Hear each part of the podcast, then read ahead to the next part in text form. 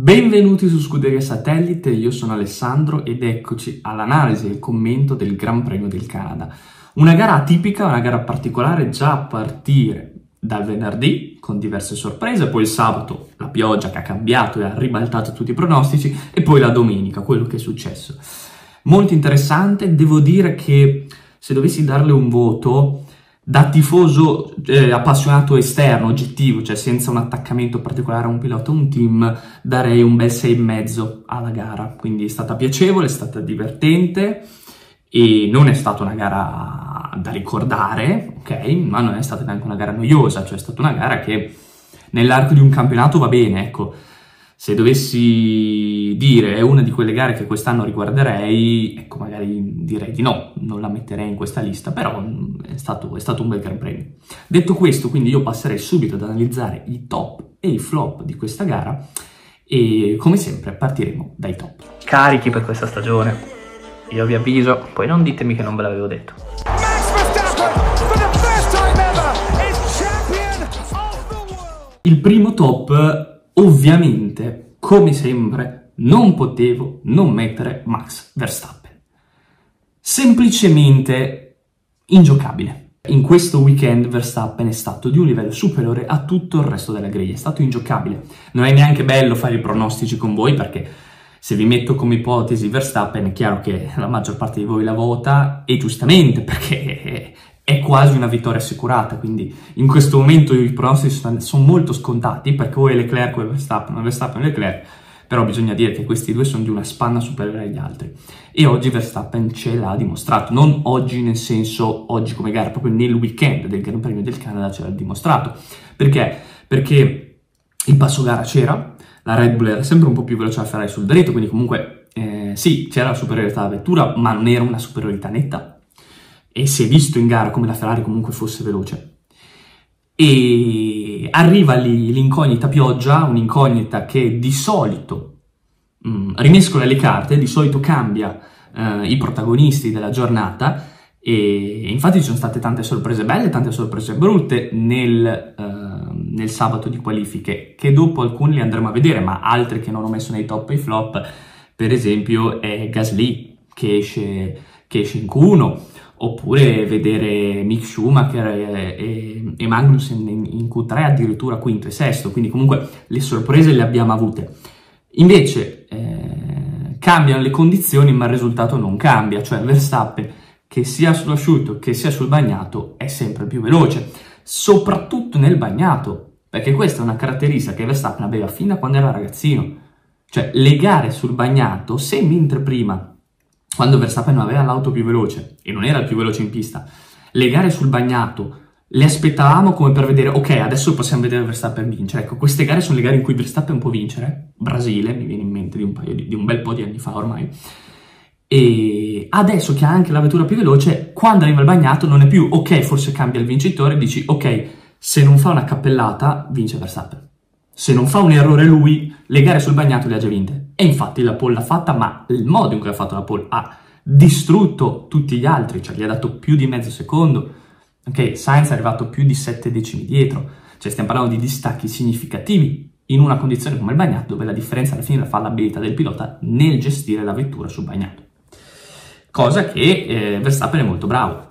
Poi dopo passiamo alla domenica, la domenica eh, è stata una gara molto interessante, con tante... Eh, colpi di scena, con tanti colpi di scena, con delle varianti eh, e le virtual safety car che sono state due e la safety car, quindi le carte si rimescolavano velocemente e in diverse occasioni e Verstappen alla fine è stato, è stato il migliore, perché tralasciando la strategia che secondo me era correttissima, quella della Red Bull, e infatti ha giovato, ma anche dopo la safety car, quindi quegli ultimi giri finali, quindici giri quanti erano, in cui ha avuto Sainz dietro sotto un secondo per quindici giri, Verstappen non ha sbagliato una curva, non ha sbagliato di un centimetro, ha sempre continuamente la, messo l'auto nel posto giusto, sempre.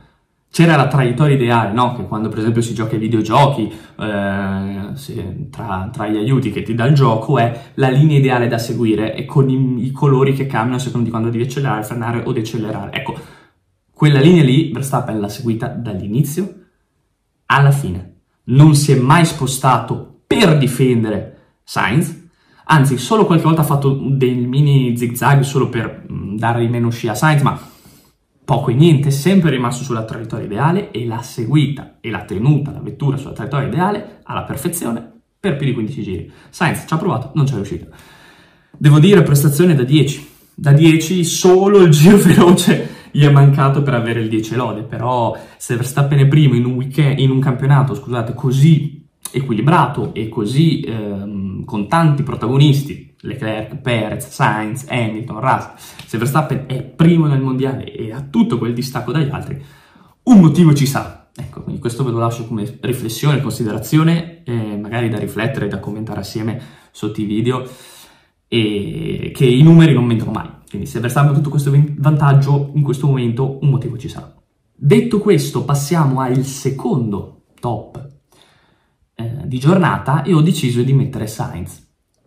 Perché ho messo Sainz? Perché eh, molti potrebbero anche obiettare la scelta di mettere Sainz e dire ma scusa, ma, scusa, ma non, non ha vinto. Perché hai messo Sainz? Perché Sainz è arrivato secondo. Perché Sainz è arrivato secondo in una gara in cui doveva assumere le, veci, le vesti di Leclerc, perché Leclerc era fuori dai giochi, lo si sapeva già, non è stata una cosa improvvisa, e quindi si è ritrovato in quella situazione, lo si sapeva già.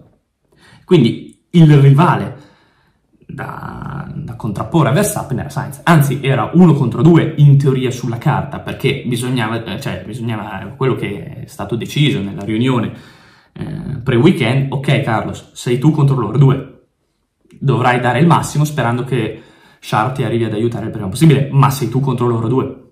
Ok, quindi la situazione non era facile, doveva mettersi le vesti di Leclerc e l'ha fatto bene, e l'ha fatto bene, perché ha tirato fuori il massimo risultato, secondo posto più giro veloce. È chiaro che non ha vinto, ha vinto Verstappen, però comunque solo la vittoria poteva migliorare la prestazione che ha fatto Sainz. E perché quindi l'ho messo per i top? Per questo motivo.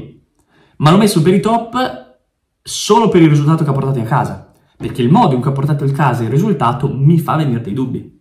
Cioè, in sintesi, se dovessi riassumere, è bravo, ma...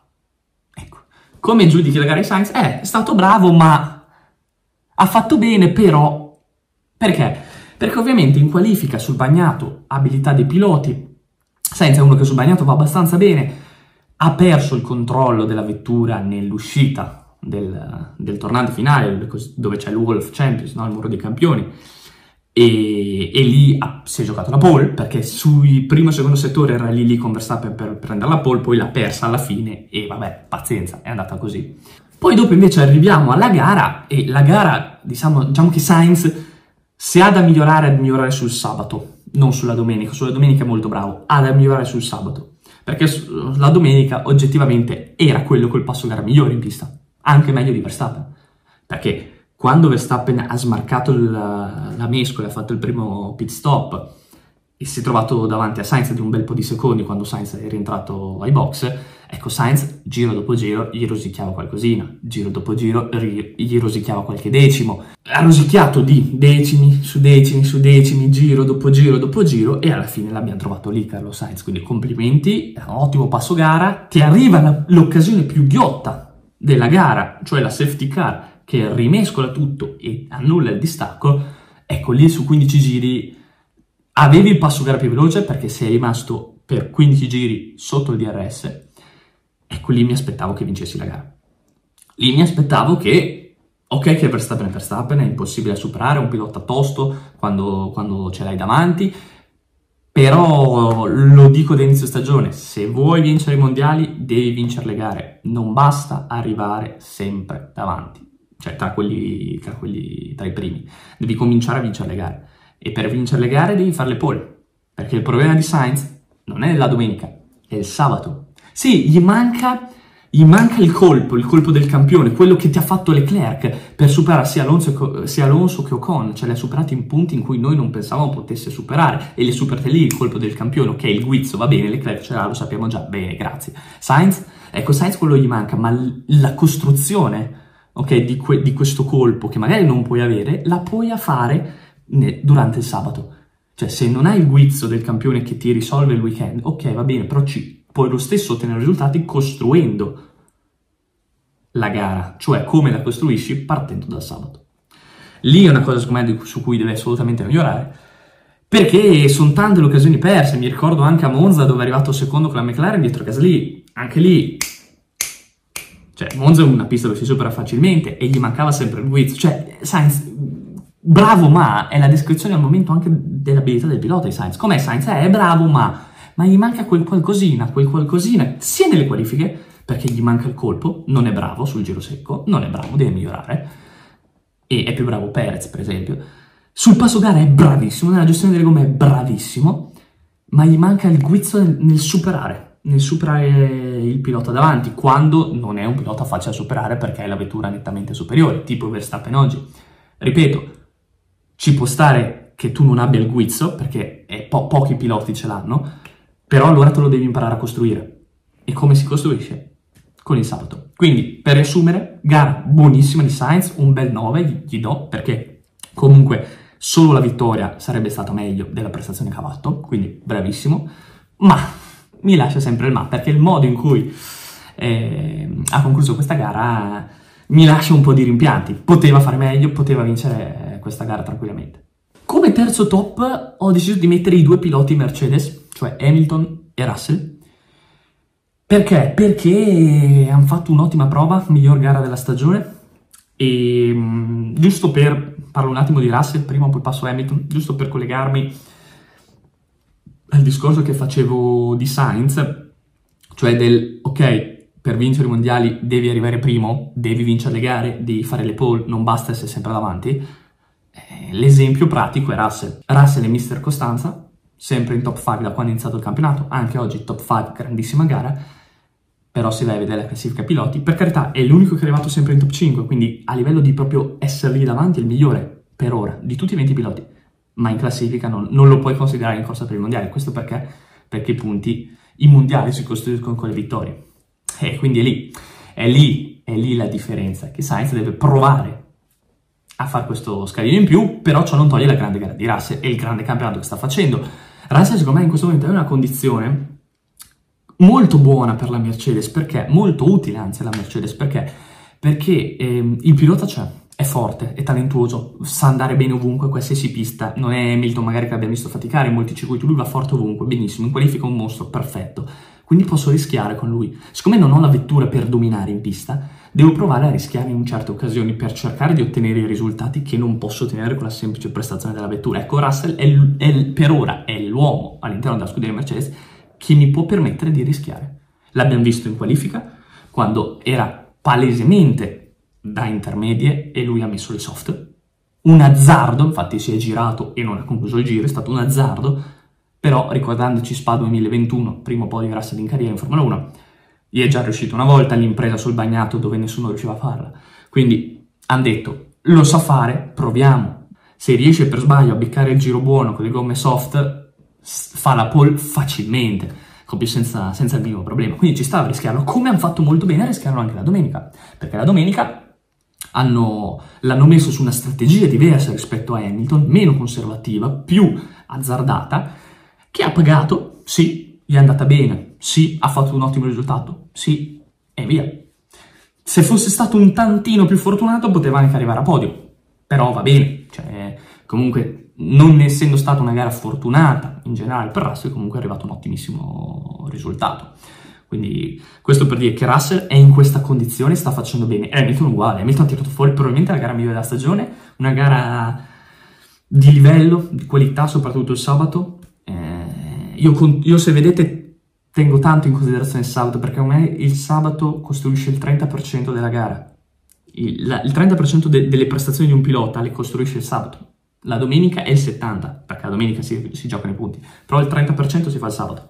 Quindi se tu hai già un bel trenta per cento da cui partire, è chiaro che la gara è più facile. Vedi ad esempio ehm, Hamilton.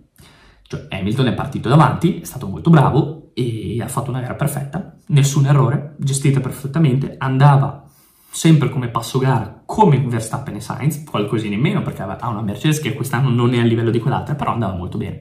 Quindi questo perché i piloti Mercedes? Perché i piloti sono di talento, lo dico da, da, questa, da questo inverno, la Mercedes è la miglior coppia di piloti, è inutile da dire, anche oggi secondo me hanno dimostrato che la Mercedes sulla carta è la miglior coppia di piloti, appena arriva la vettura fanno paura. Perché? Perché la Mercedes in questo momento è lì, non è al livello, ok? Non è al livello di Red Bull e Ferrari, cioè non può competere con loro, però è subito lì dietro, cioè è nettamente superiore a tutto il resto della griglia, infatti le vediamo sempre lì, lì. Dopo Red Bull e Ferrari vediamo le due Mercedes, sempre, quindi è lì, ma non è ancora a livello di quelle altre, però è più vicina a Red Bull e Ferrari che al resto della griglia. Ogni volta che uno dei quattro di Red Bull e Ferrari sbaglia, non arriva tra i primi quattro, essenzialmente, si piazza, si infila, si imbuca uno dei due Mercedes. Quindi questo è un ottimo segnale di buonissimo auspicio, perché vuol dire che la Mercedes è lì. Gli manca veramente gli ultimi due step, non uno, forse due, ultimi due step per competere con quelle altre due. E Hamilton ha detto parole importanti, puntiamo direttamente al duemilaventitré. Questo cosa vuol dire? Che non è da escludere un, pro, un probabile, eh, una probabile decisione magari della Mercedes di accontentarsi di un anno di transizione in cui arrivi terza nel mondiale costruttori, senza magari neanche vincere una gara. Però nel duemilaventitré ritorna a dominare. La Ferrari l'ha fatto l'anno scorso e abbiamo visto quest'anno come sta conducendo a livello proprio di prestazioni della vettura il campionato. Passiamo quindi ai flop e sarò molto più veloce perché mm, li ho pensati subito, i flop. Il primo è l'Alpine. Perché? Perché l'Alpine ehm, ha avuto un ottimissimo risultato, ancora una volta, costante, veloce sul dritto, Leclerc non riusciva a superare Ocon, quindi Alpine perfetta. Ottima vettura, di ottima prospettiva, di ottima prospettiva e soprattutto con un potenziale di crescita pazzesco, però poteva far molto di più. Cioè questo weekend deve far molto di più, perché? Perché è un fenomeno che si chiama Alonso, perché se Alonso uh, ti arriva secondo nelle qualifiche sul bagnato dove conta il talento del pilota, vuol dire che tu hai un fenomeno, ok? Che si chiama Alonso e non può arrivare settimo. Per carità, sesto e settimo, eh, tantissimi punti portati a casa, però Alonso partiva secondo. La, la gestione che ha l'Alpine, secondo me, è ottima, ma le scelte a volte tradiscono questa gestione. Anche Ocon, te, e restare, poteva scappare Ocon quando Leclerc stava per prendere, era dietro Alonso, no? Ma gli, gli hanno detto, stai dietro così dai la, la scia ad Alonso, e l'ha fatto. Ocon ha tenuto più volte dietro Alonso e viceversa Alonso, ci ricordiamo Ungheria con Hamilton dell'anno scorso per esempio. Quindi, cioè questo per dire cosa? Che c'è, la vettura c'è, ok? I due piloti ci sono, sono bravi a gestirlo, a gestire i piloti, però per fare il salto definitivo di qualità e quindi arrivare, non dico a lottare per i titoli, ma almeno a impensierire le Mercedes, non devo sbagliare le decisioni fondamentali. Ti capita un'occasione, c'hai Alonso, perfetto, ti arriva secondo, perfetto, il podio è tuo. Quindi questo, per chiudere il discorso sull'Alpine, piccola parentesi un attimo su Alonso, e io ho finito i commenti, volevo mettere Alonso tra i top, però dopo sembro troppo di parte, ma io ragazzi, cioè, un pilota che quest'anno compierà quarantuno anni e fa ancora queste cose, e se un pilota di quarantuno anni riesce ancora ad emozionare così tanto, milioni di tifosi, è di un'altra categoria, è di un'altra categoria, cioè, ragazzi, quarantuno anni, eh, quarantuno anni, eppure ci, ci dà delle vibes, delle, da, da, da, da tempi d'oro, e ci dà de, delle prestazioni che ci sorprendono, ma in realtà non ci dovrebbero sorprendere, perché noi Alonso lo conosciamo, è solo che diciamo ormai è vecchio, ma in realtà noi sappiamo che Alonso è capace di queste cose, e ce ne sta dando prova di weekend in weekend. Secondo flop ho deciso di mettere Latifi, e voi mi direte perché Latifi? Cioè, cosa ti ha fatto di male? Molto semplice, e per una volta non parte ultimo, dopo un paio di giri sei ultimo. Ok, hanno sbagliato il pit stop con Latifi, tutto quello che vuoi, è stato sfortunato, va bene, ma ogni gara è ultimo. E soprattutto, io lo ricordo, ha la stessa vettura di Albon. Allora la mia domanda è, come mai vediamo Albon lottare, fare il fenomeno, provare in tutti i modi ad arrivare in top dieci, o se non ci arriva però lo vediamo che almeno ci prova, che è lì, e invece Latifi non è mai entrato in considerazione non per arrivare in top dieci, ma neanche per arrivare in top quindici, salvo ovviamente se si ritirano dieci piloti che ci arrivi. E purtroppo è un inizio di stagione bruttissimo, e le voci di mercato lo sapete, le, le sapete tutti, è inutile che ve le sto qua a dire, eh, l'interesse eh, della Williams è sì monetario, ma anche in termini di risultati, quindi non è da escludere che arrivata la pausa estiva ci sia un cambio eh, al volante della, al secondo volante della Williams. Il nome più palpabile al momento è quello di Piastri, che potrebbe fare sei mesi e traghettare la Williams e fare intanto esperienza per poi il prossimo anno ottenere il grande, la grande occasione. Perché nel duemilaventitré Piastri torna sicuro? Perché mh, l'ha detto anche Otmar, il team principal della, dell'Alpine, gli hanno chiesto: ma Piastri futuro nel duemilaventitré lo vedremo in Formula uno? E lui tranquillamente, sicuro, deciso, ha risposto: sì, lo vedremo, a posto. Quindi noi sappiamo che Piastri ci sarà. Allora, se l'Alpine è così forte, i sedili che scottano sono sempre quelli. Se Latifi scappa via, si libera un sedile in più che magari la, la, la, la, la, la, l'Alpine deciderà magari di, di occupare mettendo Piastri, magari con una strategia, un accordo con la Williams, tipo pago io metà del contratto di Piastri perché voglio dare intanto uno spazio per crescere, aspetto che si ritiri Alonso e poi me lo riprendo in Formula uno, ve lo do in prestito per un po' di anni. Potrebbe farlo, è capace, è una scelta corretta, sì. E, ma non escluderei, ripeto, di vederlo fine pausa estiva già al posto di Latifi, perché Latifi, se l'anno scorso era un po' offuscato, diciamo, il suo momento no, che in realtà è il suo talento, perché non è un momento no, è, è il suo talento. Purtroppo non è un pilota che rimarrà a lungo in Formula uno, non è uno di quelli che rimane tutta la carriera in Formula uno. Dicevo, cioè, se l'anno scorso era stato un po' offuscato, questo, queste sue prestazioni erano state offuscate da eh, Mazepin, e anche da Schumacher, perché l'Asfa era inguardabile l'anno scorso, quest'anno no, quest'anno sono sotto gli occhi di tutti. Quindi non l'ho mai messo tra i flop, però dovevo metterlo, perché non so quante altre occasioni avrò di metterlo nei flop. Ultimo flop, eh, ho deciso di mettere Perez. Ho deciso di mettere Perez e voi mi direte: ma perché? Perché? Scusa, si è ritirato ehm, per un problema idraulico. Perché l'hai messo? Cioè, è stato sfortunato, sì, ok. Ma il modo in cui si è ritirato? Perché Perez oggi aveva una grandissima occasione. Leclerc era fuori dai giochi. Leclerc era fuori dai giochi. Quindi, questo cosa vuol dire? Che sì, vabbè, è un rivale in meno, c'ho gli altri. No, no, questo vuol dire che quello che sicuramente ti avrebbe fatto la pole, ok, perché Leclerc ha fatto praticamente quasi tutte le pole lui quest'anno, non c'è. Quindi la pole è proprio così, servito su un piatto d'argento tra te, Verstappen e Sainz. Ok, ve la dovete giocare. In più arriva la dinamica pioggia, che vuol dire che, tralasciando Verstappen, discorso che ho fatto all'inizio puntata, se gli altri sono così, mini vaganti, non sai se fanno bene, quindi sei tu contro Verstappen in pratica, ok? E vai a muro, perdi la vettura, parti dodicesimo, va bene. Parti dodicesimo, otto giri di problema idraulico, quindi lascio il discorso del problema idraulico, però hai otto giri e non superi nessuno. Cioè Leclerc in otto giri, non dico che era dietro Perez, ma poco gli mancava, ok? Quindi se vediamo un Leclerc così, la Red Bull è lo stesso livello della Ferrari, io mi aspettavo, almeno conoscendo anche Perez, il passo vera di Perez, io mi aspettavo Perez che in otto giri, non dico quinto, eh, però almeno in top dieci esserci arrivato, decimo, nono, undicesimo al massimo, perché la prima posizione stai lì. In, perché otto giri sono tanti, capisco due o tre, ma otto sono tanti, eh, soprattutto in un circuito dove eh, il D R S influisce così tanto, quindi tu hai praticamente cinque giri pieni di D R S e non superi nessuno. Davanti che avevi? Avevi il Williams, avevi l'Alfa Romeo, avevi le Haas. Quello, non, quello non, non, non basta giustificare, secondo me, né l'inizio della gara, né il problema idraulico a giustificare la brutta prestazione di Perez. Anzi, meno male ci sia stato questo problema idraulico, perché secondo me ha salvato Perez da una bruttissima figuraccia, da una bruttissima prestazione che avrebbe fatto oggi.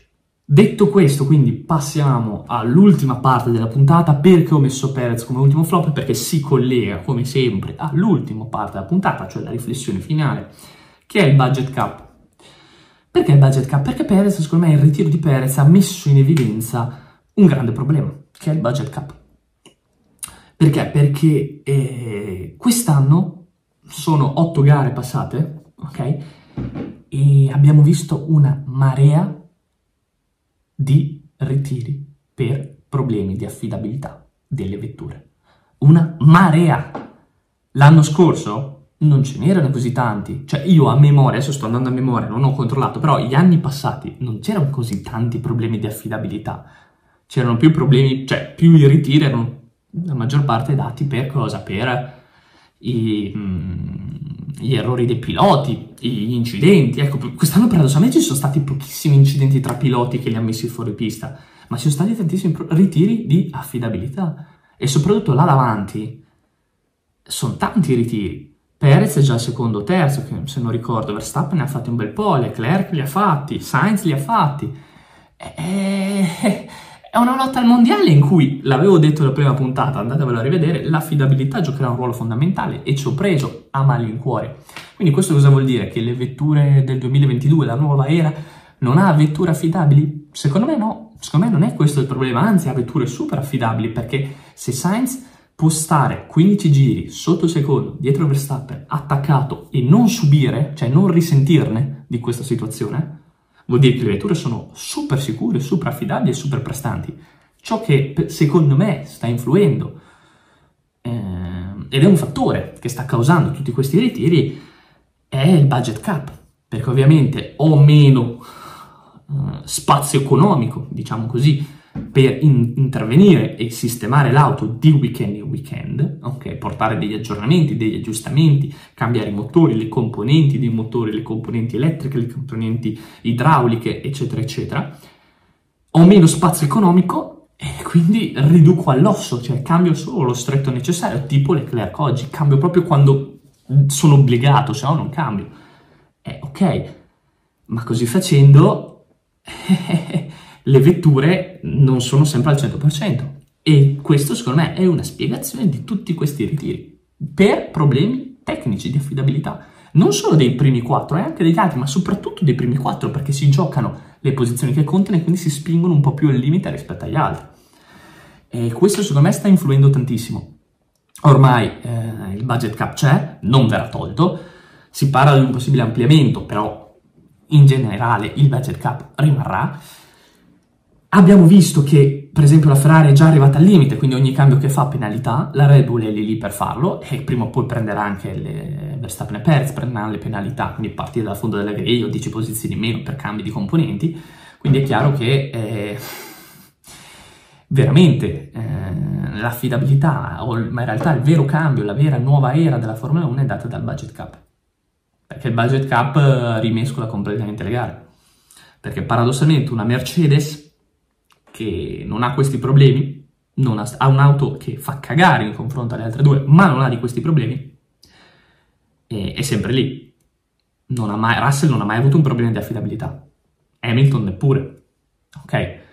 E, e quindi magari alla lunga la Mercedes potrà rientrare, magari in considerazione per il campionato costruttori, non quello piloti, ma magari per quello costruttori, magari per un secondo posto, eh, proprio grazie a questo fattore qui, al fatto che il budget cap ha influito, e e quelli là davanti si sono ritirati tante volte.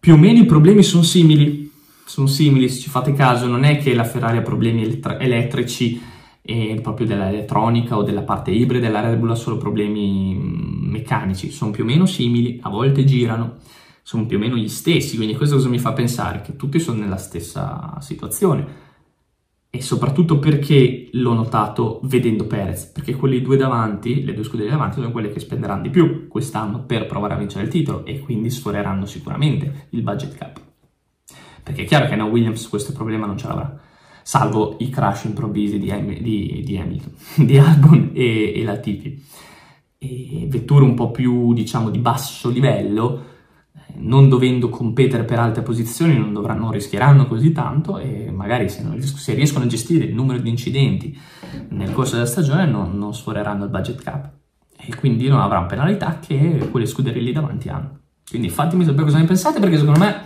potrebbe essere un fattore questo, cioè che spiega tutti questi problemi di affidabilità delle vetture. E detto questo, quindi per oggi abbiamo concluso, e io come sempre vi ringrazio per, per avermi ascoltato. Se volete possiamo interagire eh, su tutti i social, avete i link che vi rimandano a tutti i social, quello che vi piace di più, se volete seguirmi in tutti a me fa piacere, se no seguitemi in quello che preferite, quello che vi piace di più. Vi ricordo che su Instagram facciamo eh, ogni volta la gara dei pronostici, eh, devo dire che siete molto bravi, eh, perché la classifica io pensavo fosse molto più disparata, invece si sta sempre di più accorciando, cioè ci sono i primi che sono quelli che azzeccano dall'inizio, che sono un po' più avvantaggiati, ma gli altri sono uno, due, tre punti indietro, quindi vuol dire che appena i primi non indovinano e quelli dietro indovinano, la classifica cambia. Io direi che per oggi possiamo concludere qui, un saluto da Alessandro, alla prossima!